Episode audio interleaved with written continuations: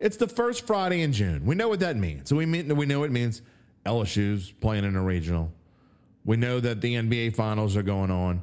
We know that the Saints are in OTAs, and we know that Jim Derry is going to talk about it all on Dattitude. It's going to be one of those OCD kind of shows. You know why? Because Garland Gillen's on. And when Garland Gillen comes on the show, we just talk about whatever comes into our heads. You want to find out what it is? Well, you got to stay through the, the intro and my monologue, and it's coming up next. If you're looking for the latest scoop and in depth interviews on the Saints, the NFL, the Pelicans, LSU, along with the best bets of the week, then lucky you. Along with high powered, in the know guests who cover our teams, Jim Derry brings plenty of datitude.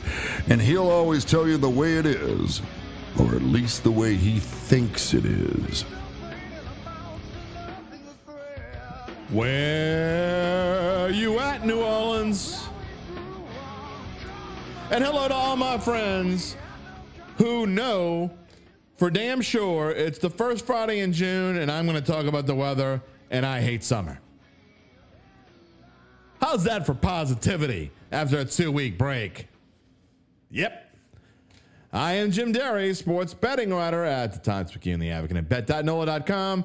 And this is Dattitude, episode number 151 for a Friday, June the 2nd, 2023. Yeah, you know, you know, look, it it is the although the official start of summer, the real so what Summer doesn't start until June the 21st to the 22nd, Jim Derry. Dumbass. Well, it actually, you know, I used to hear this from all the meteorologists all the time. Meteorological, is that how you say it? Meteorological? That's probably not right.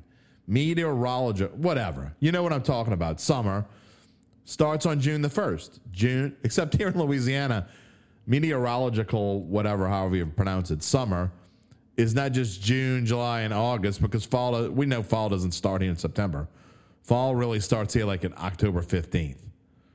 So it lasts four and a half, summer lasts four and a half months. And as far as I'm concerned, June 1st is the start of that. And by the way, anyone else who doesn't think summer um, isn't started, you don't have any kids. Because my kids have been home for, for over two weeks now. And uh, yeah, I love my kids. You know, people probably think I don't. I mean, what's this dude? He's always complaining about his kids. I love my kids. I just don't want them following my every footstep and stepping off my feet every other step. I guess that's the good thing about the office being there's a closed door. They know when the, that door is closed, they can't come in here. So I leave the door closed. Anyway, anywho, already all over the place on this Friday morning. You know, before we get into sports, you know, I like to rant sometimes and have a little bitch session. I had one this morning. So I'm going to share. You know, I just don't understand uh, where this world is going and the little nuances of it, just the little, just the little things in life. You know, people complain about the big things, and yeah, who knows? Maybe the world's going to blow. We're all going to blow up the earth. Uh, one day that's going to happen. I mean, whether we're here or not, this earth one day will be gone. So it's the minutia of things that that sometimes bug me, like idiot drivers. Um, that bugs me. Just inconsiderate people, but you know what really gets me? What really gets me is like when you go to a place of business and you order something, and you know, if you're a dummy enough, like like I was this morning, for not opening the bag because you just assume that what you ordered is going to be in the bag. When you order some food in the morning, you know, just a little something to get your day started you know, drop off one of the little ones at, at day camp. You know, let me go to, I'm not going to name this restaurant because it wouldn't be fair to, you know, Mick make fun of them. So I'm not going to Mick make fun of them. But there's this certain place that I go to sometimes in the morning. I don't often eat lunch. I certainly don't eat dinner there. Um, you just go through the drive through, you pick something up, just a little something to get the day started. It doesn't seem like that's hard. I, I didn't have like a special request or anything. The lines weren't super long. You order something, you get your little bag. It, it is definitely one thing in the bag. I ordered one thing. It's in the bag. I get home. It's not what I ordered. I mean, it's it's not that complicated. And the thing is, if it, if it didn't, you know, if it was only like once every blue moon or once a year or something like that, you wouldn't be that upset about it. But no, I mean, this place is batting like forty, like four hundred, so forty percent, which in baseball is great. In the restaurant business, it really kind of sucks. I just don't understand why it's that hard. And I keep te- maybe I, and like I said, I'm the dummy. I didn't open the bag to check it. And I keep going back to this place, even though they keep screwing up. Every time I leave there and get home and I eat whatever I'm going to eat from this place, I say, I'm never coming back here again. And then I go back like three weeks later and, like, why? Even when they get it right, it's like you got to wait 15 minutes in a, in a three car line. I just don't understand it. Again, I'm not going to make, make fun of this company or this place, and I'm not going to call out their McName here. But I mean, it's, you know, it is what it is. Digressing already. Friday. I, I've been gone for two weeks. You know, I don't have, I don't, I, sometimes, I just don't have anybody to bitch to sometimes. You know, my wife works a lot. The kids don't understand and don't care. So that's why I just do it with you guys. I mean, you're always there for me. You're my you're my podcast buddies. Okay, that's getting a little weird now. Let's move on back to sports. Uh, some kind of way. You see the uh, NBA Finals last night, Game One. Look, you know, if you were reading best bets or you watched Bayou Bets yesterday, you saw that I had the Heat and plus nine. And speaking of bitch sessions, you coming down the court, okay? The game, you're down by 11. I know you don't really care in the grand scheme of things, but you think you'd try to score? I mean, there's 30 seconds left. They come down. All you got to do is score. I'll take the push. You don't need to hit a three. Nope. Throw it out of bounds. Ugh. Brutal. Anyway, I did get the under part right. Uh, what is, but as far as what's going to happen in the series, I don't think anyone's surprised. Um, look, the Heat were the best team in the East throughout the entire playoffs. They deserved to beat the Celtics. They did beat the Celtics. I don't think it mattered which team won that series as far as this one. People think Boston was going to give the Denver Nuggets a good series. No. And I know we're only one game in, but I, I said it before yesterday. This is to me is a four or five game series. This is not one of those ones. The NBA is even at the point now where they don't even give a damn. It's the Nuggets and the Heat. Just let them let them play four four games. It'll be over. We don't care. We'll move on to next year. I mean, they so wanted Lakers Celtics. They so so so so so wanted Lakers Celtics, and they tried, but the Nuggets were just too damn good. So once the Nuggets won, it's kind of like, well, whatever. We'll just get a couple extra games out of the other series. Not that I'm saying that any shenanigans go on or anything in basketball. No, I would never say that. But you know, stuff happens, and they instead they got Nuggets and Heat, and uh, you know I'll watch because I love watching the Joker play, and usually I watch love watching Jimmy buckets play, but he's been bad.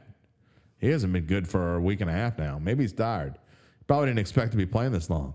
But this is going to be a short series, folks. Um, I don't think it's going to get any better. They just don't have anybody that can cover Jokic.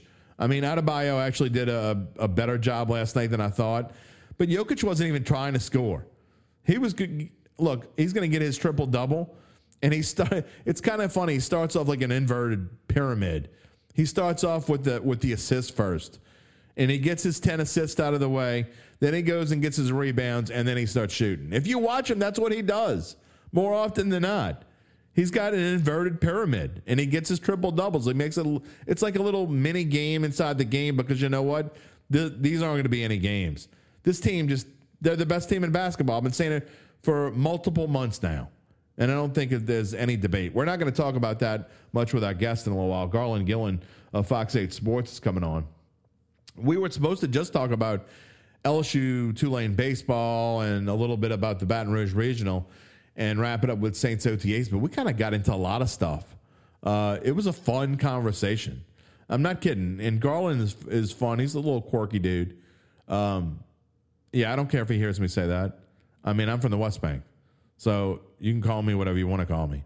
Um, but he's a little quirky, so we go all over the place and have fun with it.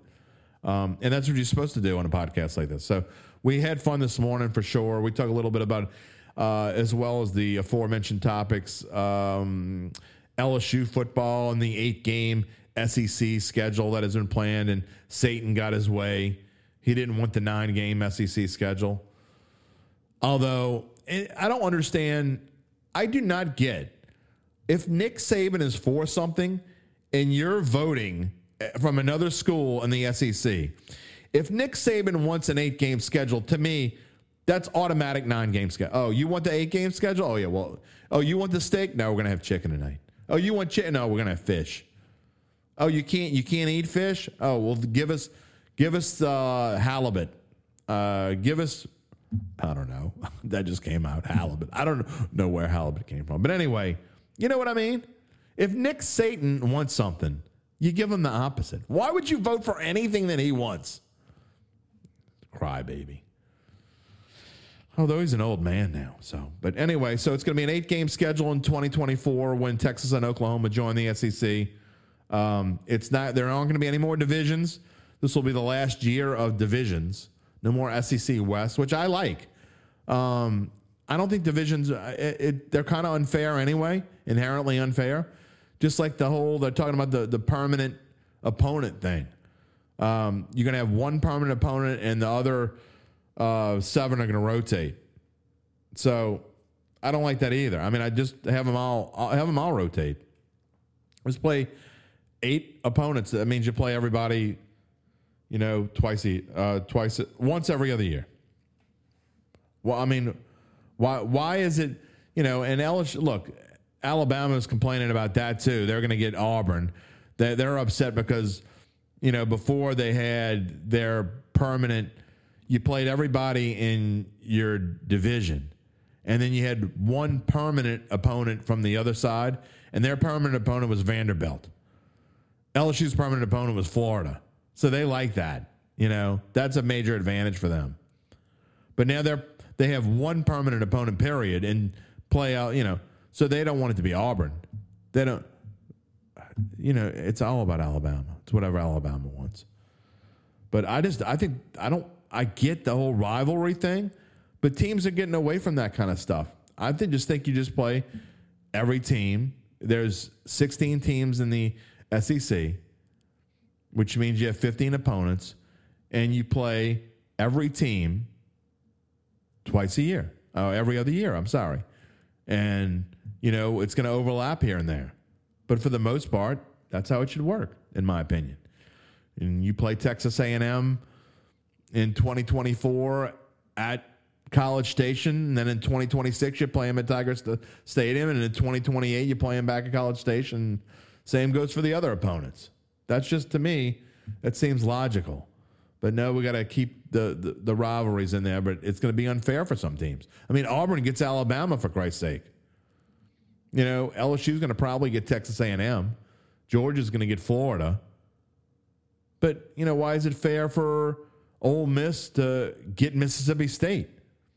You know, say Ole Miss is good for the next eight, ten years, and Mississippi State isn't. You know, you know that Texas A&M's probably be going to be really good, and if you're Auburn, you certainly know Alabama's going to be good. That's just I don't know. Seems pretty easy. But uh, anyway, Garland and I get into that, and we talk a little bit about uh, oh a few other things. Uh, somehow, IROC Z28s and Corvettes came into the conversation.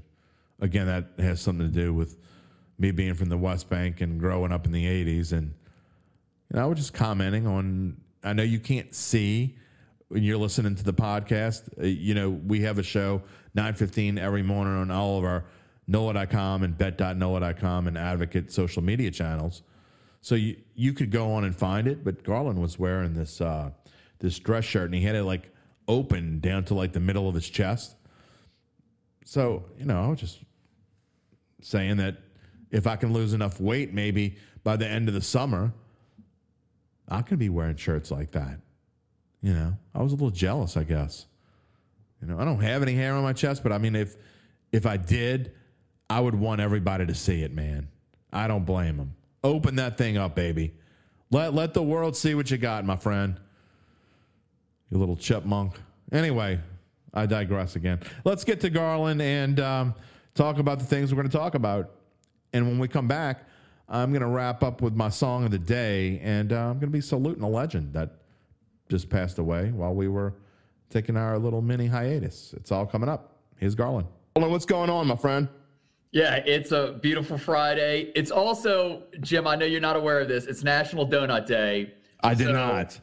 I am at Fox 8. I'm in the at the station. Uh, I went downstairs in the newsroom. They had two dozen donuts down there. Um, I might have eaten one, maybe two. I've had a diet Dr Pepper, so I could maybe like run through this uh, this computer right now. I got a lot of Um, sugar rushing through my body right now. I'm just going to say that I've done quite a few final bet shows, and all you've ever offered to me is coffee. I've never been offered donuts before, so I'm, I'm, my feelings are a little hurt. You know, no, no, no donuts on final bet. I get I get into work usually about 8:45, 9, and I always go down to the newsroom because we have a lot of cooking segments. Right. Our morning show goes from 4 a.m. to 10 a.m. Six hours of content every weekday on Fox 8. So there's people cooking tacos and there's jambalaya. There's always kind of there's food down in the newsroom all the time. So I always I get in, I get to my desk, check everything out. My office is upstairs. Then I go downstairs through the newsroom, through the kitchen. I kind of just see what's going on. And usually, uh, about 50% of the time, I'm lucky. I went downstairs today. Uh, Jesse Brooks, who works on a desk, I go, Hey, it's National Donut Day. I saw it on Twitter this morning. And he goes, Oh, they're over there. And like Joe's Donuts, got two Oh of them. that's messed up.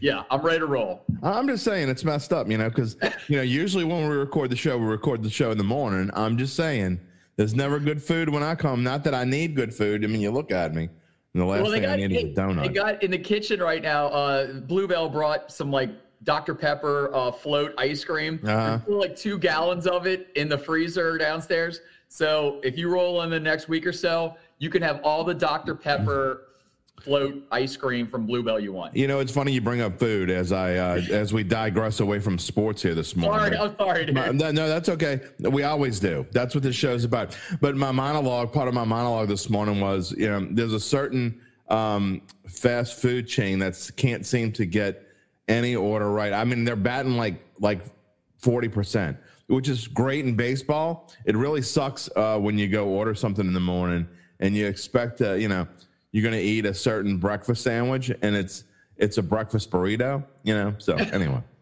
That's. I think I know what, what place you're talking about. I'm not. Uh, I'm not yeah. going to mention any any McNames or anything, but I, you know, so uh, that's all. That's all that I had to say. Let's get to sports, okay? And um, you know, I want to start off with uh, the big baseball that's uh, going, the big baseball regional that's going on. And look, LSU, we're used to LSU being in a regional, and frankly, I mean, we used to be used to Tulane always being in a regional because they were always one of the best baseball teams in the country. But they've slacked off a little bit.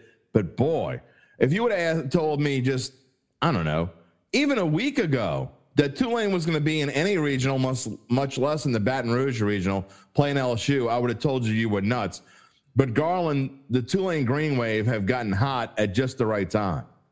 Yeah, uh, I mean they set it NCAA tournament record here uh, with the most losses getting into a regional ever. So Yeah. Tulane is on hallowed ground right now with 40 losses, and they're in this tournament. Uh, I don't suggest this as to be a normal thing for uh, Tulane to do because this regular season was absolutely just nasty. It was disgusting. A lot of bad games this season. Um, but the, the last time they did go against LSU uh, was a midweek game, and they were in the fight for a while. Now I understand, you know, you're moving around rotations. LSU was, and so was Tulane. Um, but it was, a, I thought it was an entertaining matchup. Uh, this could be a little different today. Uh, it could be it's a two o'clock game, so I'll be intrigued to see how many people are in the box for these two o'clock games. Uh, it will be packed, but um, it it it'll definitely be a different vibe. I mean, you'll probably have the same batting starting lineup uh, for LSU or around you know eight of the nine guys. I know Tommy White didn't play in the A and M game last week, but Jay Johnson said he will be back in that lineup. You know, Dylan Crews uh, had some ups and downs, but he's on an eight-game hitting streak right now. I think he's reached base every game this season. Uh, so the hitters are there. Uh, the the big question mark, you know, is who's going to be the starting pitcher. Jay Johnson has gone into postseason mode where he's not going to talk about injury. He's going into Bill Belichick mode. Yeah, yeah, he's been kind of honest, uh, you know, with the media this season, but uh, the, that has all changed. Which, hey, I'm fine with. This is this is the postseason. Uh, why give Jay Uhlman an idea who's going to start? You know, if it's going to be Thatcher Hurd or it's going to be Paul Skenes. Um, you know, I think either one of those guys, or you know, I think Ty Floyd would probably be the third starter this weekend. But uh, you know, prevailing theory uh, up there in Baton Rouge is that Thatcher Hurd might get the uh, the ball, but you know, um, I listened to a national guy and he was going toward Paul Skenes. So I'm intrigued to see what's going to happen at two o'clock today. Yeah, I, I can't imagine.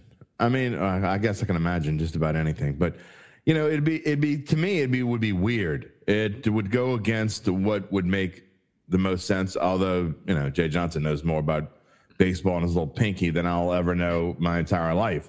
But the the fact that they would not, you know, they would go with Skenes on day one, to me, put yourself kind of in trouble if you were to lose game two. Um, to me, game two is is the essential game. If something happens and you were to lose game one, which Woo. obviously you don't want to do, that would be a nightmare. But at the same time, you still feel really comfortable about winning game two. But the goal to me for this LSU team, obviously, besides getting beyond the regional, but the best way to get past this regional is to win your first two games. And you got to think you can beat Tulane. You beat them already in a midweek game, obviously using, I didn't go back and look at the box score, but, you know, using pitcher number four, pitcher number five, whoever that might be, you making it a bullpen game or whatever it may be. But to me, you got to save schemes for you know, either Sam Houston or Oregon State, to me that makes the most sense. But you know, I guess we'll have to wait and see. And a, lot of a lot of people, by the time they listen to this, they may be scrubbing forward to this because the the game will have already started. But we here on Live Attitude, we talk about what's going on right now, and we don't know who's going to pitch as of right now. Yeah, I say national guy. I'll just say it was Kendall Rogers, D1 baseball, okay, who's yeah. very tuned in. Okay, he knows way more about college baseball uh, than I do. Uh, you know, he's talking to every single uh, coach in America, people behind the scenes. He's the one that threw it out there uh, yesterday on WWL radio. I heard on my jog this morning, and I was like, oh, that's a different point of view because everything I had heard, uh, you know, that Thatcher Hurd would probably be the guy. Uh, so th- there, there's just, you know, there's an, a, a differing opinion. So, you know, Kendall knows his stuff. So we we will see today. Um, the only way I could happen is because they just, you know, think L- uh, Tulane is absolutely red hot. I mean, they beat yeah. Houston twice. They beat East Carolina in the final. East Carolina wanted probably to host a regional, so they were fighting for something. You know, I, I know the big talking point is, oh, they really didn't care about the tournament. You know, that's why they didn't win it. I think East Carolina had a shot to get a regional, and they were all out, sure. going all out. Now, I will say the difference is when I just said that, I don't think Jay Johnson wanted to win the SEC tournament. I don't really think he cared about winning it. He knew they were going to be a top eight national seed. No way to stretch your uh, pitching staff thin going all the way to Sunday. So I understand, um, uh, you know, differing theories. I think Paul Mainieri wanted to win the SEC tournament more often than not. Uh, Jay Johnson didn't want to, didn't didn't really think he needed to. They got a national seed, so they got what they wanted out of the tournament. Uh, everybody got their uh, run in the rotation. So it's just different ways to do it but Tulane is is red hot right now. Uh, they're one of the biggest talking points in in the country in baseball, which I did not expect to be saying a week ago. But they just tore through the AAC tournament in Clearwater, Florida. And now uh, they got some hot hitters. Teo Banks is absolutely on a tear. Three home runs last weekend. I think he had 11 RBI. Yeah. Um, the Permian, uh, Texas native is, uh, or oh, sorry, went to Permian High in Odessa, Texas. So he, he's definitely tearing it up like he did in the past. So uh, yeah, it's gonna be it's gonna be fun to watch. I mean, dude, think about this: LSU's first sporting event ever as a school was 1893, and they played Tulane in baseball and beat them. So th- this has some history to it. Yeah, I was only like five years old then. Uh, I, I, barely remember it, Carl, and I tried to. I think my dad took me out to the game, but I, I really don't remember much from it. Jerry is with us as always. Says, "Hey fellas," and then Boogie Brown. He says, uh, "Louisiana sports rising again." Tulane won our Super Bowl last year. I guess that's true. I guess that's true. LSU had, did good. Uh, this year should be an excellent year. Saints should win the NFC Championship game. Okay, that, that might be going a little bit too far. Garland and I are going to get into that in just a little bit. Um, I, you know, I'm not going to. If you think the Saints are going to go to the NFC Championship game, you could you can make a little little, little scratch uh, going by, going bet on it right now. But I want to stick with this regional for just a few more minutes because you know if you look at the schedule here, um, Garland, I, I, think, and I, and I missed that they were seventh in the AAC. By the way, Tulane. I just forgot to type that in. That's okay. I did this late at night last it's beautiful night. graphic still. I love oh, the graphic. I mean, you got teams, you. everything. This you know, is beautiful I, to look yeah, at. I, I, shouldn't. I probably shouldn't do this at midnight, but uh, it is what it is. All right. So you know, LSU, the one seed, as everyone expected, the fifth seed overall national seed. I didn't realize when I was doing this, they ended up finishing fifth in the SEC in baseball. I mean, the number one team in the nation for probably 75% of the season ended up fifth in the SEC. That just goes to show you how crazy, ridiculously good. We talk about SEC football, but people forget the SEC in baseball is just dominant. I mean, they are way better in baseball than they are in football, and that is saying something. Anyway, game one, as we talked about, two o'clock this afternoon, LSU opens up Tulane on ESPNU, and then tonight, I mean, this is a really good game. You're talking about two pretty good teams uh, as a two and a three seed in this regional, Garland. I mean, we don't need to get into the players, but I, I have done some research on this team, and both of these teams have decent pitching. Oregon State and Sam Houston. I tell you what, whoever, if LSU is fortunate enough to beat Tulane, whoever they get out of that game two tomorrow night, again, assuming that they win, I'm not saying they're going to win. Tulane fans, don't get upset at me like you did yesterday. I'm just saying they're supposed to win. They're overwhelming favorites. They're basically one to six favorites to win this game today. So I'm not taking a big leap to say they have an excellent chance to win. But if they were to win, either one of these teams they would get tomorrow, Garland, is going to be a tough out for sure. Yeah, and you know what's bizarre? Also, you're looking at this beautiful graphic that you stayed up at midnight to make, and I knew this already. I listened to like a couple of podcasts this morning and breaking down this regional. Uh, Sam Houston is in the WAC. that that is still like yeah. I, I mean, I, am I'm I'm very aware of they're in the WAC. You know, I know they're not in the Southland anymore. They left. I had but, to go look that up by the way because I was about to type in Southland. I'm like, wait a minute, I don't think they're in the Southland anymore. They so didn't play bizarre that they're in the WAC because my my first uh, full time on air gig was in the Monroe, and I covered Louisiana Tech with Luke McCown as a starting quarterback. They were in the WAC, and uh, you know they played.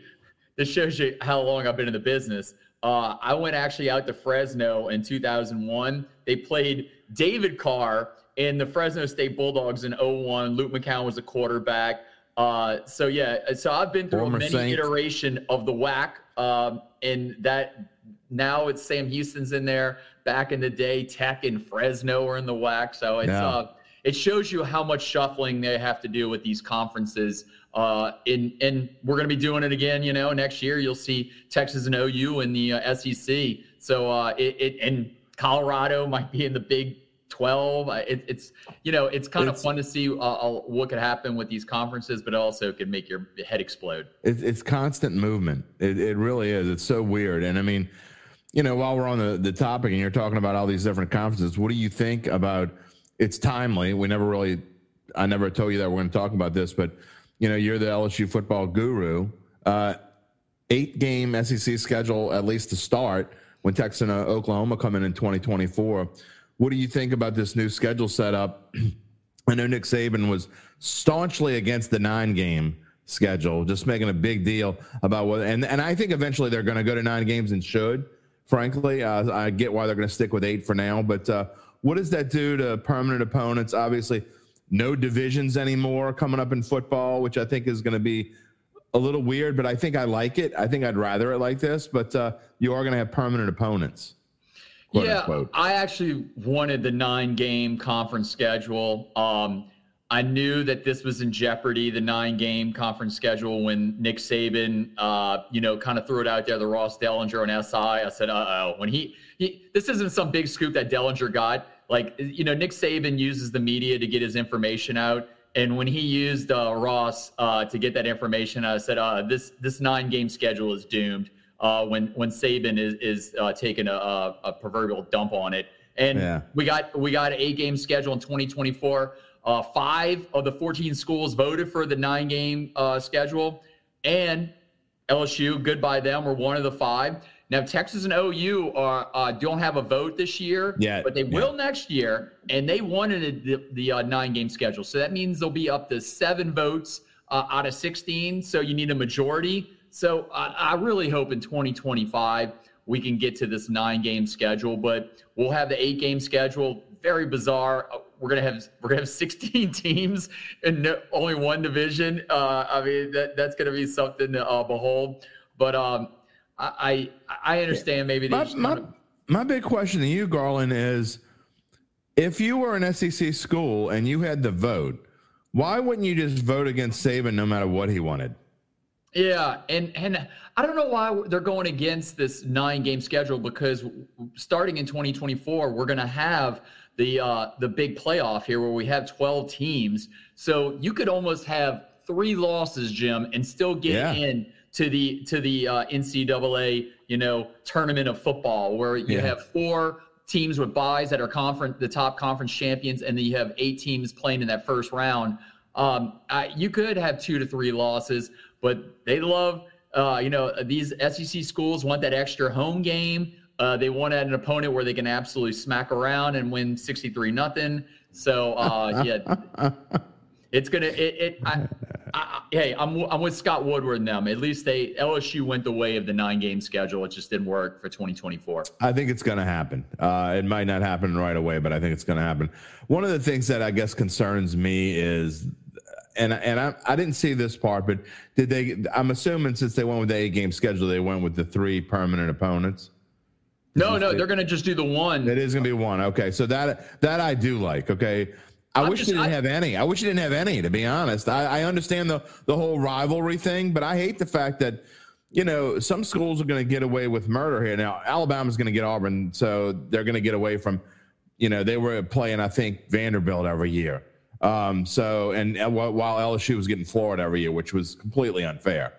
But just the fact, and I get what again, I get what they're trying to do, but it's un, inherently unfair if you're going to get like LSU gets Texas, Texas A&M, which it could be worse, I guess. But you know, you're getting a team that is perennially in the top 15 or top 20 every year.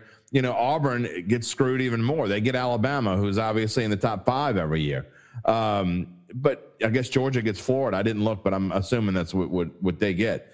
But I mean, you go through all this, Garland, and I, I just just randomize it up, and you play. You go through. There are uh, 16 teams in there, and if you're going to do it this way, you play seven teams one year, and the next year you play seven more teams, and so basically you're going to play everybody every other year, and I think that's good enough. That would be good. And I, I love how the SEC just trying to get to pump up their numbers. They're going to reveal the schedules on June 14th Yeah. on SEC Network. Like it's going to be a big television. They're trying to be the. NFL. I mean, they Yeah. really are. Hey, uh, you know, the SEC is trying to build their brand, the SEC network. Uh, so uh, I just got a kick out of that's how they're going to uh, release uh, these schedules. I mean, I'm, I'm going to get back to like 2023. So, you Yeah. know, they, they, I, when, they, when they're releasing the 2024 schedule before we even get the 2023 schedule rolling, um, that that's a little crazy town. But, um, you know, I'm, I'm more excited that LSU released uh, the, the, the game times for their first three games this year. Uh, we know the first three games were Tulane, and you know I'm super like fired up that LSU's in prime time against Florida State that first weekend, Labor Day weekend, and then the next week uh, that LSU uh, will play host the Grambling. I'll probably be at Tulane though. Tulane playing Ole Miss at 2:30 in the afternoon. It's going to be a thousand degrees on that that field turf at Yep, Yulman. sure will. It should be sold out. Uh, I think the crowd's going to be raucous. I'm very intrigued to see. There's so many Ole Miss alumni in New Orleans. I am really I, I cannot wait to get there an hour and a half before kickoff, one o'clock, and see if uh, where it, it goes down to. Is it 50-50 uh, Ole Miss Oh no, I don't What you, think. what you think? Not at you? Yulman. I think it's going to be 65 or 70 percent Tulane fans. I mean, at Yulman, I mean, Yeah, it's- if it were in the oh. dome, it would be different because you could fit more people, and Tulane's not going to fit all that many people in there. But in in small Yulman, which by the way is one of the If you haven't been to Yulman Stadium, it's phenomenal. You need to go to Yulman Stadium, whether you're a Tulane fan or not. It is a great and it's a phenom. Not great. It's a phenomenal place to watch local football, especially you know not just Tulane. There's a lot of high school. football. I've done a lot of high school games at Yulman, and it's a great place to watch a game. But I think in that small venue, Garland, I think it'll I think it'll be more Tulane fans. Yeah, it'll be. Uh, you, you, know, one of the other things you talk about how great that place is is that the the fans are right on top of the action. Yeah, I mean they. I can hear when I'm in the end zone, uh, the the student section end zone. I can hear conversations between yep. the like students. Uh, it, they are right on top of the action.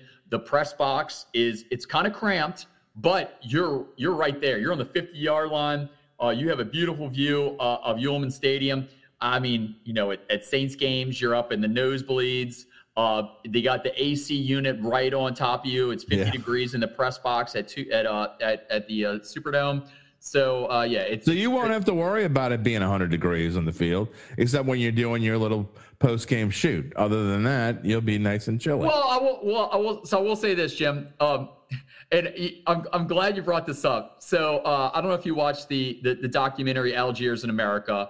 Um, I haven't. I haven't okay. yet. Well, so we gave a lot of video to Algiers America. Um, I cover Karr a lot, so I'm out there a lot. So they followed me around when I shot some of the practices. Well, in one of them, um, they show me shooting a stand up, which is me in front of the camera, you know, Garland Gillen, and it's me by myself. You know, I got the tripod, I got the camera, I'm standing in front of the mic, and then it shows me doing my sig out in the documentary, Garland Gillen, Fox 8 Sports. Well, then it shows me going and turning the camera off and like and and one of my uh, friends goes, I didn't realize you do all that. I go, dude, this is local television, okay? This isn't this isn't national television. And the word I used, and he loved the word. I used. I said local television can be gritty. Okay, I do. I would probably say about seventy five percent of the work I do, I'm by myself. A right. lot of I, I shoot a lot of these games. A lot of the SEC LSU games on the road, I get up on Saturday morning by myself drive to Tuscaloosa, drive to Auburn, drive to Stark Vegas, drive to Oxford. Uh, I leave in the morning and I'm gone, and I'm usually by myself uh, for these SEC games. So I do a lot of my own work. Um, lane games, I probably say 50% of the time I shoot the games, and the other 50 I'm in the press box. LSU, more than not, uh, my main photog, Edwin who does a fantastic job. He's our main Saints photog. I don't like using him for Saturday night games when the Saints play the next day at noon for home games. And he he goes to every. We're the only TV station in New Orleans that goes to every single Saints road game. Sean Fazende and Edwin Good are on the road. So Sean Edwin's usually out of the mix to shoot a lot of games uh, on on Saturdays he and I are together on Friday night for high school football because he usually flies out on Saturday. Yeah. But to get back to my main point, I shoot a lot of these games by myself, and you know, local TV. I don't have a makeup guy. You know, I don't wear makeup a lot. Uh, I I just I don't know. I just you know, it doesn't really. I, I know the HD cameras can be unappealing sometimes. They get really in your face, but uh, don't have a makeup guy. Don't have a, uh, a, a budget for clothes. I usually shoot a lot of my stuff by myself. I've been trying to get a makeup guy for Dattitude. They have not approved that yet. Uh, I've been working on it, so we'll, we'll see how that goes. Uh, but the inner workings of local television, you know, it it's not much different. You know, I guess not anyone would expect it to be different. But you know, when when I first started doing play by play, when I there was a year when I didn't have Jim Rapier by my side, as Jerry says that you do awesome work. So I, I figured you, you should know that. Um, but you know, when I didn't have Jim Rapier by my side for the one season, I was doing play by play from sideline uh, from a sideline. Whoa! Um, and keeping stats and having this. The microphone was all rigged up through my shirt. I remember seeing that. I remember seeing you on the sideline. I think it was either like an East St. John or oh yeah, all over the place. I mean, but luckily the the the coaches were cool. I knew the the coaches that would be cool enough for me to do it like that. Um, some coaches were not okay, so you would go to the visiting sideline if the other coach was cool, or sometimes you just had to go 20 to 20 and hope you could see enough to to call it the right way. But that was a fun year, let me tell you. Doing play by play from a sideline during a game and keeping stats. Um, you know, people say they'll come up and see me in the press box and keeping stats while I'm doing. How do you do that? Uh, well, I got a color analyst right now, and I don't have to talk all the time, and I don't have to walk back and forth. So it's a lot easier now than it used to be. But uh, yeah, no, we, no, we all I, do what we got to do behind the scenes. Yeah, I, I was at the golf tournament, uh, the Zurich Classic, and I was carrying around Edwin's tripod. And they're like, "You carry around a tripod?" I'm like, "Yeah, this is." This, you got to do what you got to do. We're not fancy, okay? This is No. this is local television. It gets it gets gritty. It gets really sweaty. Uh, Yeah. It's hard work. It's not easy. I just don't roll up in a press box, put a headset on, or get in front of a microphone. It's it's good work. Yeah, I mean, it's it- great work to be in, but it's tough. And Yeah, I, dude, I remember you doing the dude. I don't know how you do sideline of of a full game because at least when you're up up top, you can kind of see the numbers. When you're uh, uh, even on the ground, like Edwin, sometimes you know we, we do Fox 8 Football Friday, and and Edwin and I do the game. down. Of, what's that? You got to write them down. Yeah, well, in, in the game of the week, sometimes the play happens. I'm, I'm I'm I'm writing down the play, and then another big play happens. Sometimes, luckily, you know, we have fancier cameras these days than back in the old school days. Edwin replays it in his camera because I don't see the numbers. It's Right. happening so fast because I'm trying to write down the plays for my script. And you know, it, so for you to be on the sideline and having to like go so and so through the so and so and like make sure you get it right the first time, hey, you're doing you're doing great Well, work. I will because- tell you this. I will tell you this, and I'll say this to any if there's any high school football coach out there listening that gives a damn. um, look, I love St. Charles Catholic, but last year in the semifinals, that was our final game of the year last year. And I do, you know, those who don't know, I do play by play for Varsity Sports now every Friday. Well, actually, not just football season, but um, we do a game of the week on Fridays during football season. And the last game that we did last year, semifinals, St. Charles Catholic against Notre Dame. Thank you, Notre Dame, for wearing white jerseys with red numbers on them.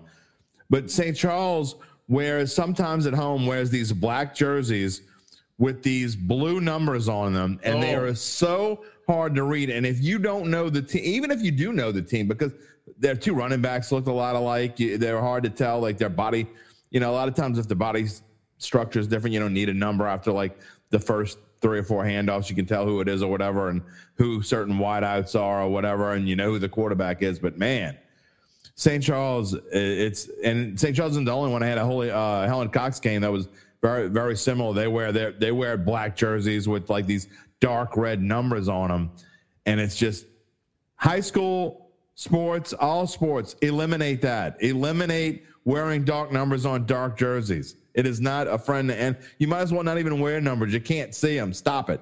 So nobody wants to hear me rant about that. But that that is the thing for you know you're talking about hard to see. I'd rather be on a sideline with that kind of stuff because you can see that from a press box. It's a lot harder to see those numbers. You know. Yeah, and you know what? Wayne Stein's won back-to-back state titles at St. Charles Catholic. So maybe he, he, you know, he's always trying to think of an edge. So maybe film-wise, he he has those dark numbers. So when Um, you know get that coach's film, you're like, wait a second, who was that? You I know? think you know what you joke, but I guarantee you that is part of it. Wayne Stein thinks of these things. I promise you, that is definitely a part of it to make it harder for the for the film people because he doesn't give out. I mean, I don't think I'm giving out a secret here. He doesn't really give out film in baseball, and they don't do film. And they don't put their Hudl. They don't put Hudl film on Hudl or anything for baseball. You can't really get uh, a lot of scouting on St. Charles Catholic when it comes to baseball. And I'm just saying, so you know, you have to go find them if they play someone of VSN like Newman, who is a partner school of VSN, by the way. Not that I'm shamelessly plugging anything, but you know, it's not always easy to find. But And, and, and shout out to. Wayne Stein, back-to-back state titles in football, Exactly. and three out of four Yeah. in baseball. And he- Yes. and he, retired uh, from as being the baseball coach because he's also the AD. I mean, he he, is one of our best coaches in our area. That, that, There's to no up that many state titles in those two sports. Uh, Wayne Wayne is in a, in a different class right now. and he was a guest on Dattitude uh, way back uh, when I don't remember what, what episode it was, but uh, it was uh, he he told a story about how you know about all the things they had to go through for the hurricane. And just you know because Wayne and I had a long conversation right after Ida. And you know I, they were back on the field within a few weeks and yet some of the kids didn't have any place to live. That is a again i'm digressing but wayne stein was might have been the best show we ever did. I'm not exaggerating. I mean the story that he told about his kids and where they were and how they you know had to survive for basic and they went on to the state championship game that year uh, Yeah, just no. an incredible incredible won the state championship actually You- just an you know, incredible story Jim, uh, my favorite thing that covers football from high school Mine to too. college to pro. Uh, covering pro football is not easy. You know, everything's controlled by you know by the organization. Times they talk. It's it, you know, college a little easier, but still difficulties. Everything's controlled by the school. I sometimes prefer just the, I like covering high school because it's it, it's easier to deal with the coaches, the kids, and Right. you just have time to tell really good stories. Uh, the people want to get that story out there, and as you said, Wayne Stein's one of those thoughtful coaches uh, that gives you some some really good insight. There's some other coaches um, that don't give you good insight. One of them just retired recently. I'm not going to go in his name. So it, it happens, you know. The, the, you, you get mostly you get the good. Most of these coaches, I mean, I could listen to Coach Salt talk for an Oh hour. or lordy, so. good my good friend Nick Saltzman. Yeah, I, I could I could listen to Coach Salt talk forever. JT Curtis, I love going to his practices, and I'll interview the kid, uh, one of his kids, and then JT, and then I'll turn the camera off and talk to him for like 30 minutes about just ball, like what's going on with this and that. Uh, Nelson Stewart's one of those guys. Ryan Manale, Sure. love Mark Bonise. So there's guys in the area. Greg that- Salter, baby. If I had a hundred, I'll say this a thousand times when I was covering high school. If I had uh, a hundred Greg Salters, my job would have been super easy. Yeah, when he had that stud running back, I was I was over at the Cow Palace uh, uh, two or three times this year. Uh, his the kid who went to Utah, Devin Brumfield. Yes, that still will go down as one of the best games ever when uh, Brumfield went against uh, Puka Williams Yes. when uh, Covington played home. Yes. Um, you know, man, we are going way into the weeds right now. I'm sorry for the viewers. Oh, it's here, okay. Sometimes it happens, I and I enjoy it. I don't know if the if the viewers listen. They they usually do. They, Well, at least we're giving a lot of shout outs here. You know, We are giving a lot of love on the show. High school football coaches. We're going to baseball. We we're supposed to talk about Saints OTAs. I gave Saints a little, uh, you know, talk there, but that was about how difficult it is to cover them sometimes. Well, we're gonna we're gonna we got about ten minutes left, so let's let's get to say that's a good segue. There we go. That's a good segue. I think it's uh, it works out well. Um, Saints OTAs this week, and you know, eight weeks to training camp. It's hard to believe. I mean, but th- this is kind of when we try to take our breaks, but it never. It seems like every year your your break window gets kind of like small and smaller. You know, we didn't have Dattitude the last two weeks, and I know I'm going to take two weeks. I think one week the end of June and uh, Fourth July week off before we get back into it for real. But you know, wrapping up OTAs, it seems to me that quietly, and and I don't, I think one of you guys, I don't know whether Sean said it or whether you said it um, on the Final Bet show last night, but there's like a quiet confidence back there.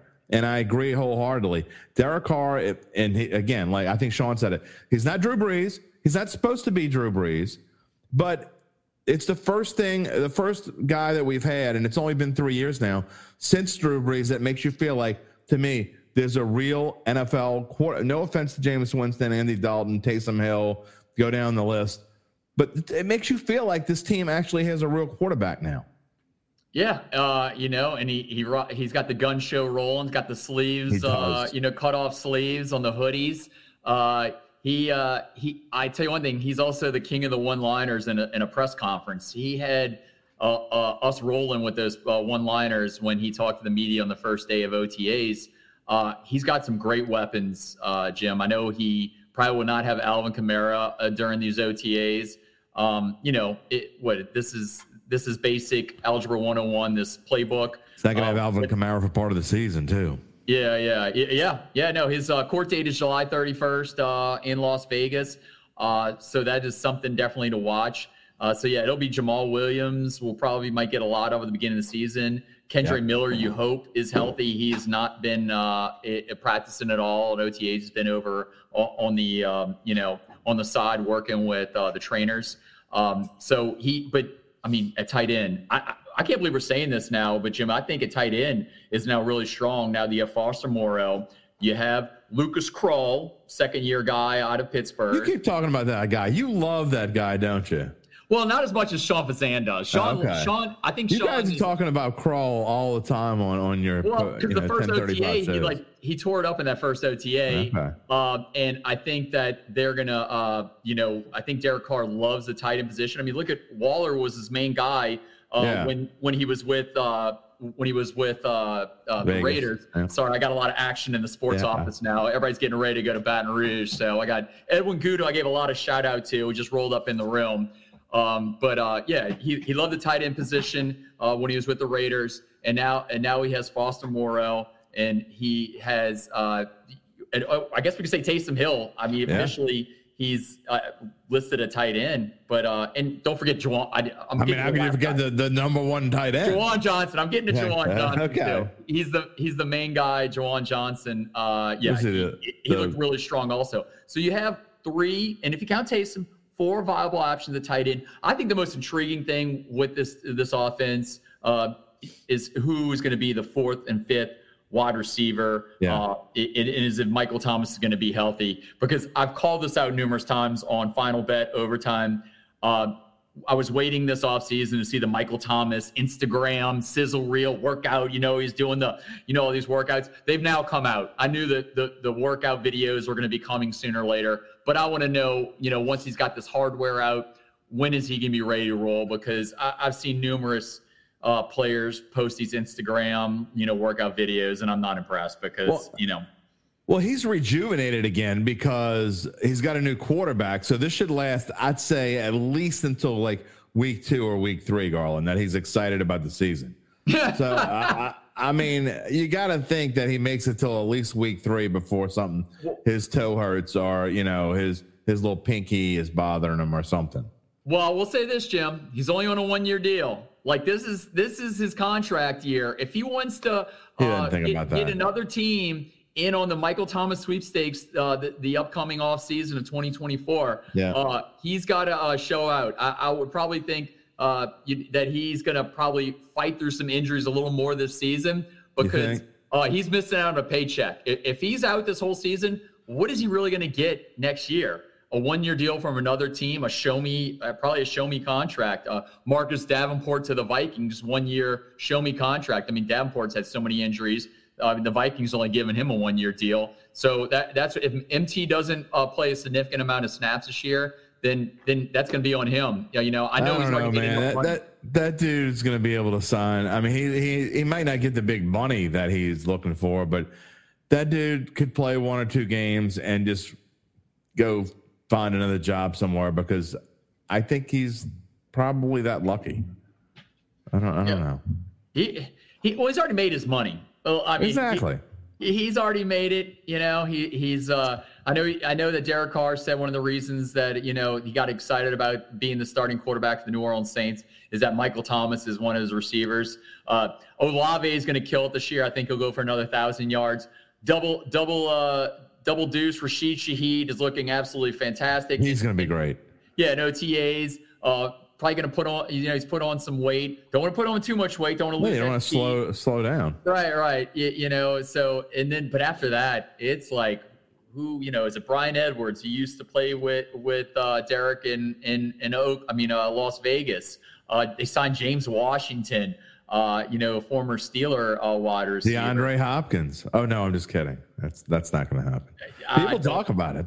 I I I would probably think Bills and Chiefs are some good options. I do not. They don't have the do money. not buy any of the. the he's going back to the Texans. Like I'm like, what? Say Bills what? and Chiefs Like, don't have the money.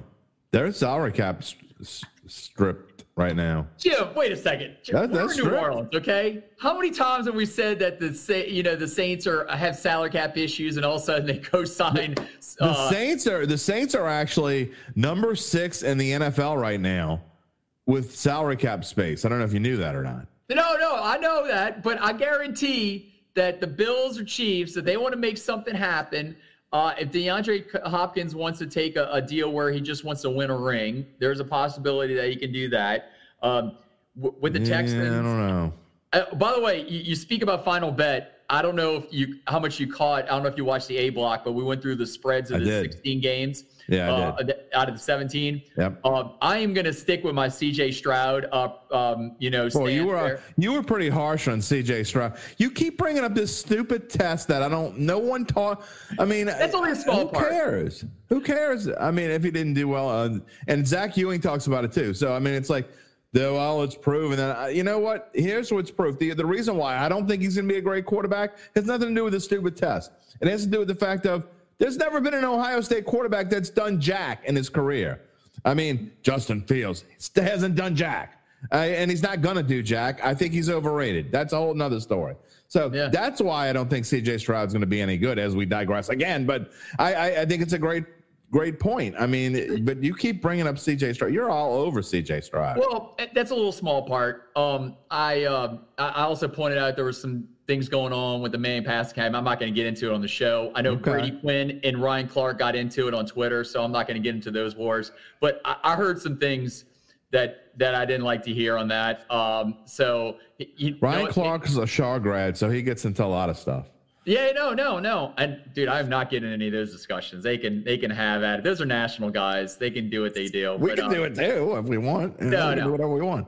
I will say this: I, I just think the organization uh, from the top is been kind of a mess with Houston. Uh, they made a lot of, uh, you know, problem hires with coaches that just have not panned out. Uh, I think their personnel, like it, it, it's just, it, Well- it's, it's it, they got a good coach now, DeMeco Ryan, so maybe they can figure it out. But I, right now, I'm, I'm off on CJ Stroud. But as also pointed out in, in Final Bet, they they're not wanting to trade Davis Mills right now. And I'm like, say what? I mean, Davis Mills, the, the most great quad about Davis Mills. He, it, Google this. He has like the longest neck I've ever seen on a human being. The longest neck. Just type in Davis Mills, and then maybe like on Google, neck will like pop up. Dude, his neck is like insane. So he's like a turkey or something. It, it it's something to behold. So I would I would definitely. It, it, so you got Davis Mills and you got uh, C.J. Stroud. That is the Saints. Their biggest uh, one of their biggest like favorites for the Saints this year is their road game at Houston. The three point favorites. So that was one. Yeah, Um, they're all within like four. I mean, they're all within like uh they're even to to four and a half. I think is the biggest one I saw. Yeah, yeah, no. Four and a half at home against the Bucks is their Yeah. biggest favorite of the season. Their biggest road favorite is when they're at Houston. That's And all going to change, by the way. Yeah, no, their biggest road dog is is uh is at the Patriots and Vikings. And then I got I, I got Juan and Sean on this. Uh Juan Kincaid, Sean was my coworkers. They're only ro- they're only dogs in one home game. And this is another thing that I've been all over this offseason. Was it Jim, I know Detroit or Jacksonville? lines. Detroit or Jacksonville? They were like w- one point underdog. One point on which is not much, but I'm still like, Yeah. what is happening? Like the love affair with Detroit Lions. It's insane. It's it's is absolutely wild. insane. I, I'm not an advocate for betting. Neither am I. uh, games this early, but you can get on Caesar Sports right now. Like Detroit Lions are one point favorite of the Saints. You can take the Saints right now plus one, and I have no problem with maybe throwing like a fifty spot on that right now. I agree. just- I, I that that that one blows my mind. The Saints are actually one point favorites over the Jaguars right now. The Jaguars were in the playoffs last year with a really good And- quarterback. I don't think Jared Goff. I don't know if Jared Goff can do this the same thing he did last year. This year, I know he's got Amon-Ra St. Brown, but he did lose Jamaal Williams. He did lose D'Andre Swift. I know he picked up Jahmyr Gibbs. Uh, I know we got Montgomery. Yeah, but they got a whole new backfield, uh, an entirely new backfield, which I don't understand why a team would want to do that. I think they panicked when they picked Jahmyr Gibbs. To me, it's like they didn't know what to do in that spot. I think they were looking for whoever was right in front of them, and they kind of oh sh- shoot, we only have I almost did it. We shoot, we- we only have ten minutes to pick, and I just got to throw something out there. I mean, I think they panicked.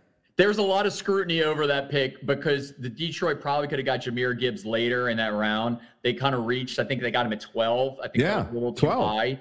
Uh, so, uh, but now you know they they traded D'Andre Swift to the Eagles and they they lost. You know, uh, they lost the running back to you know going to the Saints, Jamaal Williams. So uh, they they lost some guys. Uh, they got Montgomery from the Bears. Yeah. Uh, but uh, yeah, I, I- it's Who's on the way down team. to me?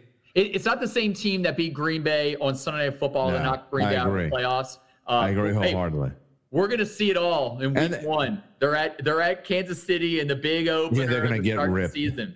They're going to get ripped. And by the way, uh, they also, um, you know, they have a couple suspended players who were dumb enough to be gambling. Williams, yeah. I mean, you can't get. Uh, look, obviously, I'm a sports betting writer, so I'm a gambling advocate, but not if you play sports. If you play professional sports for a living, it's the same as smoking weed and doing whatever else you want to do that you're not supposed to do. When you retire, do whatever the hell you want to do. Just don't do it while you're playing football, moron. So, I mean, the fact that you got that on the Lions as well shows me that they're not, not very, very bright. We have a question for you. I know we only got a couple more minutes. Uh, Jerry asked, uh, Garland, do you think the Saints will sign Hunter Renfrow? Um, he's forgiving. We forgive you. Of course, we forgive you, Jerry. Hunter Renfrow. He wants to know. I I actually think that if they're going to go out and sign a receiver, and again, he's still a Raider right now, so we don't. He's probably going to be a post June one when it's June second. So, but he's probably going to be a post June one uh, release, uh, most likely. But if he gets released, do you think that the Saints would go out and look for a Hunter Renfrow and try to sign? Uh, th- that is uh, that is a, a good option. I mean, are we just gonna get every like Las Vegas Raider that that uh, that Derek Carr Hey, likes? Uh, Why not? Yeah. They, they- You notice he's not going out and getting any of his offensive linemen. well, I will say this: the, the, the Raiders, um, in the in the second segment of Final Bet, we went over who could win the Caleb Williams uh, sweepstakes uh, with over under win totals. Yeah. Right now, the over under win total of, of the Raiders is seven and a half. But if this Jimmy G thing, Jimmy Garoppolo uh, injury situation gets Yeah. nasty, The and they- surgery. yeah. Yeah, and they have to and they have to cut him, or they can just get out of the contract and have to pay him a This is cent. my quarterback. Brian Hoyer's their backup right Oh. now. I, I say, you know what? Then i- if they, if they really get some indications that that Jimmy Garoppolo is not going to be ready to roll, Yeah. um, maybe they do they do part ways with Hunter Renfrow and just burn this thing into the ground, and then win like three or four games, and then That's boom, very possible. and then get and then you get Caleb Williams, the the, the be the rebirth of your franchise. Yeah, but you know how, how many teams can tank? Because I've already heard this like, so this team should tank, this team should tank, this team should tank, and go get Caleb Williams. First of all, you don't know if Caleb Williams is going to be that. I mean, the, the thought of any team tanking on purpose is just completely asinine. You brought up Tampa Bay potentially tanking. yes, oh, they got great. I mean, it- yeah, but I mean, why why would any team tank going into a season? You, Yeah, they- you got to be an absolute moron to want to tank before game one. Jim, they tanked already by signing Baker Mayfield. They they're already into the tank mode. I don't necessarily deny that. But you, you didn't get who you wanted. Great, fine, and dandy. But good lord, I mean, no, no, but you tank okay, before if- week one. If Jimmy What happens if you go Garoppolo is not oh? ready to roll and they stick with Brian Hoyer quarterback, they are they are showing their hand that they're not taking this season seriously. I really think that they're not going to go out and try to get someone else.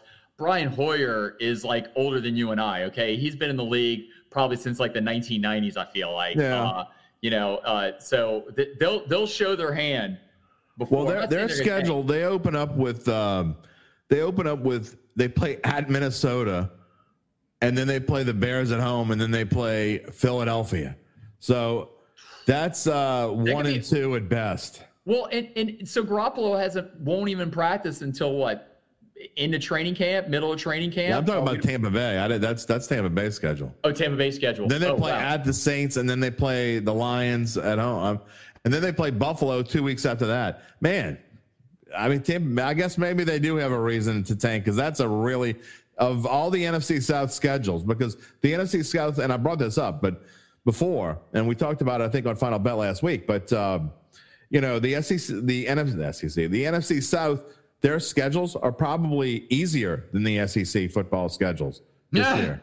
I mean, except for Tampa Bay. Tampa Bay's actually they're playing that first place schedule, and they actually do have a tough schedule or semi tough, at least the first half. So they they could jump out of the gate one and six. It wouldn't surprise me. No, I, hey, the, the NFC South. There's a reason why the New Orleans Saints are favored to win the NFC South right now. Uh, the the Bucks are, are are destined to win four games this year, Yeah. maybe five. Uh, the the Falcons. I've I've gone on record saying I'm not a Desmond Ridder guy. I, I think they're they're a six and eleven team. They better give the ball to Bijan Robinson like 400 times if they want to win this season. And Uh, then you're poo pooing on the NFC South. They're not going to be as bad. As I will say this: the, the wild card is I don't I do not know what the Panthers are going to look like this year. Like if if, if. Bryce Young, if, they go first game Bryce Young starting, uh, this could be really interesting because Bryce Young first year in the league, don't have tape on him. You don't know what, Yeah. you- what they're going to do with him. They could the- the Panthers could actually fight with the Saints for the division because I like Absolutely. defense. And they got a lot of options at receiver now. They got DJ Chark, they got Hayden Hurst at tight end. Uh, so I like the guys they have. I, I best say, value and best value. Yeah, right. I, I actually think that Carolina should just roll with Bryce Young week one. You know, have have have uh, you know. oh, they shouldn't start Andy Dalton. No, Come on. no. That, you, fr- ah, don't get me started you- on you that. really think that you really think ESPN wanted to put them on Monday Night Football with Andy Dalton No. against Derek Carr in week two? no, Uh, uh I I, it's, I think not going to happen. I think the Panthers should should roll with uh, Bryce Young from the start. Same thing with Houston rolling with C.J. Stroud, and the same thing with the Colts going with uh, Anthony Richardson. Just roll the dude out there. Let's figure it out. You know, deal with the you know deal with deal with the twenty interceptions. By the way, in year one. What you think of C.J. Stroud is what I think of Anthony Richardson. I think that I think you're talking. You want to talk about bust? Guy couldn't even complete what 56 percent of his passes in, in college. I mean, in the one year that he played, uh, give, give me a break. Where how did that dude shoot up the rankings like that? That's absurd. Good luck with that, Indianapolis Colts. All right, before we go, um, you know, you're talking about schedules and and and lines ahead lines. We look at this schedule as it is, and this is my team previews. Obviously, I'm, I wasn't going to redo the graphic, so it is what it is. This is an older graphic, but um, you know, as I've said this before, as easy as the Saints get, and you see it's the 32nd toughest schedule if you go by uh, rankings from Caesar Sportsbook, which is what I used. I mean, some some have them at 31st, some have them at 32nd. Whatever, whatever it is, it- it's still easy. But that being said, Garland, when you look at this schedule, as easy as the teams are per se, and the opposing quarterbacks they're going to have to go against, they put this together as tough a way as they possibly could.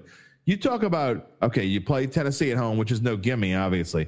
Then you go on the road four out of the next five weeks. You're only home for Tampa Bay. You got to do three home openers in a row. Your own, Carolina's, and that's Green Bay's home opener as well, which I think is tough. Then I know New England's supposed to be easy, but it's not gonna be. You play Jacksonville, you come home and play Jacksonville on a Thursday, then you got to go right back on the road against Indianapolis. You know, you go to Minnesota on the 12th before your bye week, and then it gets, then you have a stretch that you can win some games. But, you know, the Saints, again, if you're going to play the easiest schedule in the NFL, they put it together as, as tough as they could. Yeah, uh, yeah. I, I don't like the first four out of six games on the road. Uh, that that that's not an enticing uh, thing for the black and gold. Uh, but I will say this: they could get Bryce Young in week two, then get Jordan Love in week three. Uh, so you get you're getting some new quarterbacks early in the season. Uh, you're going to get C.J. Stroud in week six. So you, you do like, even though there's some road games, I think it's with inexperienced quarterbacks. So at least get those guys on the front end. Um, Tampa Bay, I think, is a definite win in the dome. Uh, that that that looks like a, a, a slam dunk. I mean, if you look at the schedule, Jim, I definitely think that this is a nine and eight, 10 and seven season for the Saints, which you're like, Garland, Better that's be. not- That's not. You're, you're probably gonna say, Garland, that's not impressive, but that's all it's gonna It's take. it, well, that's all it's gonna take to win NFC South, though. You, you. I, mean, last know. year the Bucks won at eight and nine. Uh, the Saints go ten and seven. Uh, that that wins the NFC South. That gets you the four seed in the NFC playoffs. That gets you a home game, and then you can get to the next round, and you can you, you're going to go on the road. But uh, that any any Saints fan will take that. I, I'll tell you one thing. I took the Saints to go ten and seven last year, and obviously I was I was wrong. Yeah. And when Jeff Duncan, if he does his column again this year, where he talks to all the reporters that cover the team. I'm, I'm probably going to go nine and eight because I'm not getting burned two years in a row. Did you hear what I said the other day? You can't just say because you I got know, I know last year. It doesn't say. work I'm- that way. I'm setting you up. I'm setting you up. But you know what? It does kind of work that way when they have some of the same coaches in place. You got, It's you a got completely Allen, different schedule. It's You a got Carmichael uh, as the OC. completely different quarterback. Yeah. I'm going I- I- nine and eight look. probably with this team, but that gets you in the playoffs. I said on Bayou Bets yesterday. Um, I've been as rough, not as rough. I've been rougher than anyone on Pete Car- on Pete Carmichael. I've been actually, frankly, I've been mean. Okay, I mean, I'll be straight up and just uh, I've been mean. And like if I if I asked the dude to come on the show, he probably would like laugh in my face. Not that he even knows who I am, but if he does know who I am, he knows that I've been a dick. Okay, so let, let's that's the, really the only way to put it. So I hope. And that being said, I said this yesterday. I want him to prove me wrong. I hope that that I'm wrong that he needed Sean Payton by his side to be good. I really do. I want to be wrong. So Jerry says uh, 10 and 7, and 11 and 6, or 12 and 5. That's quite a right. You sound like the National Weather Service, Jerry, predicting hurricanes. Well, we might have eight of them and we might have 16. It's somewhere in that range. And guess what? We were right again last year. We said eight and whatever. Uh, but Jerry, we love you. I, I kid because I love. Last question before we leave. We're gonna. We went way longer than I expected to go, and I know that Garland's got something to do this morning. We have a question from Jonathan. He was upset that he missed the LSU, uh, Tulane and LSU talk. What it- we're going to give our, as we go off the air today. our score prediction for LSU and Tulane. I'm going to put Garland Gillen on the Oh. spot, and I'm going to make him give me a prediction. LSU versus Tulane baseball. And again, some people will hear this after the game's over, and then they can laugh at us, or they can say, "Damn, is this dude cheating?" I mean, did they record this after? Maybe, maybe you'll be Nostradamus. I'm giving two answers. Now, both of these answers, LSU beats Tulane. Okay. If Thatcher Hurd is the starting pitcher, LSU wins 10 to 5. Okay. Paul Skenes is the starting pitcher, they win 7 to 1. Okay. There you go. All right. Well, you know what? I'm going to make a, a prediction that I know that the guy you were talking about is usually right, and he's like the LSU whisperer or whatever. I just can't fathom. Well, again, that, that's a little strong. I think it would be silly, and I don't think Jay Johnson would do something silly at this point to start Paul Skenes today. Again, you might be listening to this and like switched over during a commercial break when Paul Skenes is going into inning number seven. If you're listening to the the podcast, by the way, when we're done with this, I tack on my monologue, and you can find Dattitude wherever you find your your podcast, any major platform. There's my plug. Um, so I might be wrong, but I I just you can't pitch Paul Skenes today. You just can't. If you want to go out, you need to set it up for the Super Regional. Paul Skenes needs to pitch on Saturday. That's just my opinion. Again, what do I know? So I don't think he will pitch today, but I don't think LSU will have a ton of trouble. Maybe a little close early.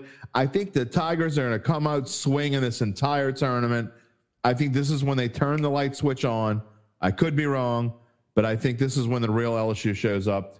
I think they win this week. They then win this next week, and I think I'm not making a prediction that they're going to win the College World Series, but I think they go in hot into Omaha, and I think it's going to be a, a fun few weeks for for LSU fans. That's Jim, my that's it- my It's Omaha or bust. I, I, I think hundred percent. This, team is going. I, I, I, I definitely would predict this team is going to go to Omaha because I, the, just the hitting is just absolutely filthy between uh, Tommy White and, and Dylan Crews. Then you go you go down the line with the, with with all the other hitters, Jobert and and Beloso, and you just keep rolling through them. I, I, I like this. I like this lineup. Uh, yeah, they're they're they're definitely uh, Omaha bound. Yeah, and before this, uh, before uh, we finish this little segment of Dattitude, before we go on our last little break before football season starts, we're gonna have Cade Beloso on the show. Oh, Uh, nice. covered. Former John Curtis Patriot. Uh, I, covered him for a few years, and I know his dad Rodney, and uh, so we're gonna have Cade Beloso on the show. I don't know when. I would like to get him on while they're still playing, but if I don't, it'll be after the season. That's fine. But uh, he's gonna be on the show. We're looking forward to it. Last thing before I let you go, girl, and I'm gonna tell you this. You know, I've been going back to the gym, and uh, because you know, I got to I got to my certain point, you know, and I and and I during the football season, I don't get a lot of time. Well, football season ex- extended well past, you know, usually I go from August to like December and I don't get a lot of chance to go to gym like I. Well, you know what? And then I go back in January, February. Well, this year I procrastinated. I didn't go back till May this year. So I'm back on my diet, back to the gym. I want to say my goal is by football season to be able to pull off the shirt that you've got on, open up, baby. I'm going to look like it's 1978 again. I'm going to be rocking the John Travolta. That is my goal to, to be able to pull that off before the summer is over. I feel like you know you, you you went to what you went to Shaw, correct? I did. Uh, I feel like you you looked really good in like a T top Camaro with like a, a tank top, like I think it's in an the late Ironic 70s. 28. You're making fun of us, man, aren't you? Whoa, no, dude, nothing wrong with a T top Camaro. Come on, dude. You know, You know, it's bad enough my partner throughout the entire the entire nine months of, of school year doing play by play as a De La Salle grad. I got another De La Salle grad giving me the business, you know. No, hey, you know, late seventies. I, I know early eighties is like Sister Christian and all that. So I don't know, Exactly. like in seventy eight, w- w- what would be on, on the radio on the Camaro. But um, you know, Well, I wasn't could- driving then. I was only ten years old in 1978, Garland. So I, Oh. I don't. They didn't have the IRA. But let's listen. My friend had the Firebird across the street with Nice. with the, with the T top thing. Oh, it was- it was yeah, yeah. Oh yeah, we were cruising it. We were cruising it, man. 1984, 1985, we were cruising it. It was Oh fantastic. man, yeah, yeah. You, you definitely, yeah. Well, then you could rock Sister Christian in the radio in the in the in the early '80s. There, that was uh, definitely a thing. So Just a question Christian your time has come. Yeah, Night Ranger. I couldn't think of the band now. It's Night Night Ranger. You're motoring, baby. You're motoring. What's your Yeah. price for flight, Garland Gillen? Yeah. Hey, one one other thing. Uh, you mentioned I'm going to go somewhere this morning. I want to just give a shout out. Uh, uh, love the man, John Reagan Jr. I'm going to his funeral today. Uh, absolute legend. Everybody knew him as Bobo. So uh, you know he, uh, he he was a fantastic man. Made me laugh. Loved to talk sports betting with me. Uh, so I, I, I just love the man. Uh, but uh, today is his funeral, and uh, so I'm really close with his uh, son John Reagan III. So uh, that's where I'll be today. So he was an absolute legend in the New Orleans area. R.I.P. Glad you could get the shout out in. And Garland, thanks for joining us here in Dattitude. We will catch up soon before football season starts because the next time I talk to you, I'll be picking your brain all about LSU football and getting what you think. As I mean, we'll be rolling into the season before too long. Oh, it'll it'll be here before you know it. I mean, we got Absolutely. Saints uh, OTAs still. We got minicamp. Seven on seven high school football starts next week. Uh, so we, it it never stops. That's why I love football. It's 24 7 365. Never stops, but we got to take a break at some point, Espe- especially when you get to my age and you know the eye rocks in the shop. So it- it is what it is. Talk to you soon, my friend. Was that a bad transition? Was was that a bad way to end that segment? I couldn't I couldn't help it. When I heard that, I'm like, oh no, it's it's ending right there. It doesn't matter if he says bye bye or I say bye bye. No, it's end, it's got to end like that. What is your price for flight anyway? What does that song mean? Man, I'm all over the place this morning. See what happens when I take a couple weeks off of the show? Come back and I'm all over the place. It's, it's fun like that, you know? Speaking of taking a couple weeks off the show, programming note, we are going to run through the month of June. Um, I think we're going to go. Actually, I think the if, if I'm correct here, two plus 28 is 30. So June 30th, the last uh, Friday of the month, we won't be on because I'm going to take uh, my final break before football season starts, and I'll start doing on my uh, over under win total and previews. Uh, that'll start right in the second week of July, but I think I think it's looking like I'm going to take off most of the last week of June and the entire first week of July. So uh, we'll have four, including this one, four Dattitudes in a row, and then we'll take another little break, and then we'll be back for good. That'll be the last break we take, um, I think, until February. I'm, I'm pretty sure that's the way it's going to happen. So you better get get yourself ready. Get yourself ready for a whole bunch of Dattitude as we go slipping into football season because we're pretty close. Uh, enough talking about all this OTA and draft and schedule release and all that junk. We're not talking about that anymore. We're going to talk about real football. Won't be long. As we go out this morning, I hope you enjoyed the show. Again, if you like if you're like me and you're OCD and you're all over the place, then you really enjoyed it. If you've if you've got everything on a straight arrow of a line, you probably turned it off about three minutes in. But that's okay. Either way, we you obviously are like me if you made it this far, or you just scrubbed your little finger across that phone of yours. Whatever way you did it, you made it to the end. Song of the day. Uh, I am going to uh, tribute, give a tribute to a legend. Uh, you know, I joke about the mid '80s and growing up in the '80s, and basically, I did. I'm a child of the of the late '70s and early to mid '80s, and I guess all the '80s, really. And so, when I learned of the passing of Tina Turner um, a couple weeks ago, or I guess a week and a half ago or so, it kind of hit me. You know, I don't really get caught up in the whole celebrity thing. Uh, that has never really been my thing. But there are certain celebrities, and sometimes it's not always the major ones like Michael Jackson or Prince or whatever. But it, it some of them hit me a little bit differently than others. And I think Tina Turner, I've always been a huge fan. I've loved her story. Um, my wife and I, we went to New York right, literally right before COVID started uh, in January of 2020, and went to the to her Broadway show. And I remember uh, seeing something on television about, you know, her being uh, obviously thinking it was pretty cool. They made a Broadway show out of her life. The show was great, and I, I've just always admired her. And so we're gonna go out with with a Tina Turner song, and I'm, I was trying to think of which song would be the best one to go out with. And then it hit me. Well, she sings a song called The Best. So why not that one? Seems pretty logical. I'm not always a logical dude, but in this case, it kind of fit, right? And so I think that's kind of, you know, she was definitely one of the best uh, for sure. And so that this is my tribute to Tina Turner. And uh, maybe it'll be a tribute to LSU baseball in a few weeks and we can play it again. So I'll make that promise to you. If LSU wins the national championship in baseball, this is going to be our going out song for, I guess, what, June the 23rd? Is that when that would be? I don't know, sometime around there. But um, so maybe we'll be able to play it again in a few weeks. But that's where we are. But the journey for college baseball starts today on this Friday.